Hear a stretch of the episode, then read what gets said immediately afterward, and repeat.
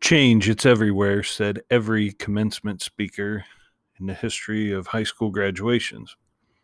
In recent weeks, I've noticed the leaves on the ground myself, trees slightly changing color. You can even smell the change in the air. We've had a few crisp mornings of late, and you can definitely feel the curve towards fall.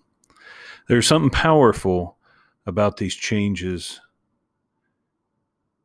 doesn't it feel great to leave behind the long, cold days of winter as spring starts to burst forth? Summer is becoming my favorite time of the year. It's just nice to be outside, enjoy all the sun, get hot and sweaty, and just have some fun.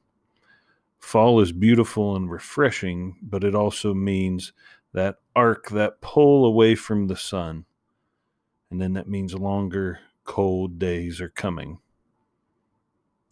We like Halloween parties, trick or treat, cold days in the fall, football, but it's coming. We can't stop it. The change is powerful. Trees, plants, and crops have ceased to grow, or at least visibly grow, and they start to show signs of a different kind of life, signs of life slowing. The signs of life that are changing are displayed with the beautiful colors of fall in the trees. You can just see and witness the change starting to happen. There is an order that is displayed.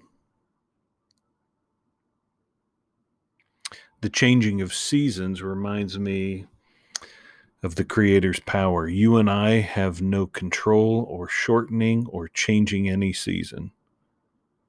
We cannot force the time of year for crops to grow, and we can't force the time of year for leaves to change, or snow to stop, or rain to fall or not fall.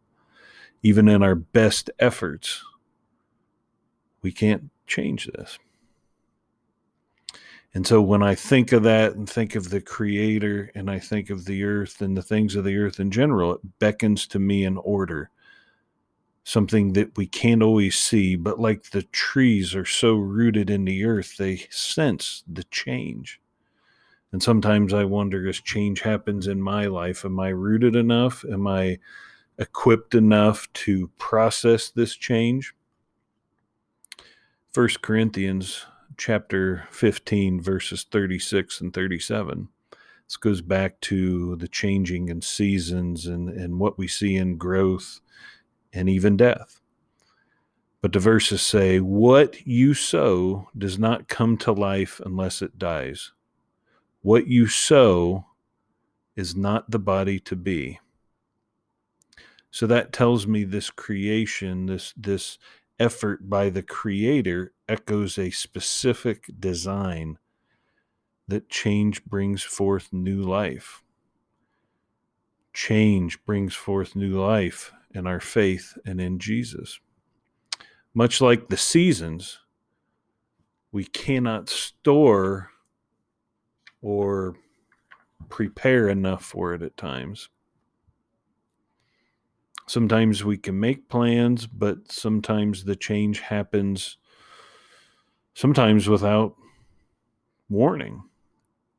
But the infinite and radical, scandalous grace of Jesus holds us in a balance. It's like that tree when we're connected to Him, we're like that tree and we know that we can weather a change. Usually people quote John 3:16. You see it at football games, sporting events, but the, the verse right after God did not send his son into the world to condemn it, but he sent his son that all may be saved through him. And as we embark in another season of physical change in the environments and even the change in our life, do you believe that? Do you believe that Christ came to save you and not condemn you? Do you believe that? Do you believe that you are chosen and that you are loved through this scandalous grace? A love as powerful as the changing of seasons. That is the same love that took Christ to the cross, and it's the same love that speaks to you today. Jesus of Nazareth offers new life in this crazy place.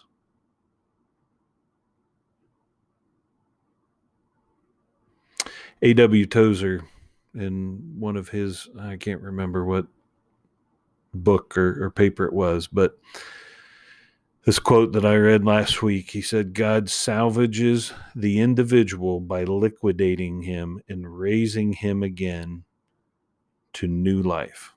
So, literally, that idea just a, a little bit of change, a little bit of growth. Sometimes death can bring forth new life. We see that in plants, and we also see that in us when we let go of some things that we have clung to so dearly. When we let that fall and let that go, there's new life, there's new opportunities in that.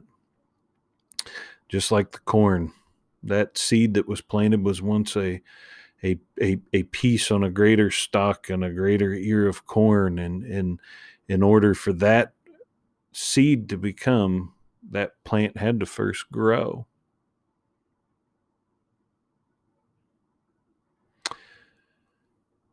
Much like life we cannot change or stop the seasons seasons nor can we stop the scandalous grace of Jesus Christ. It's up to you and I to stop and engage and rest in that changing of season.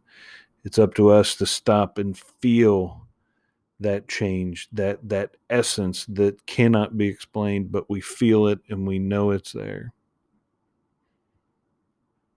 I hope you are all well.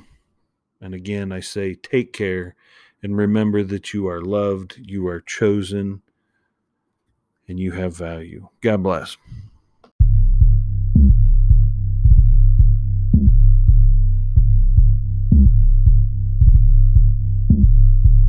Tranquility Base here. The Eagle has landed. Tranquility Base here. The Eagle has landed. Tranquility Base here.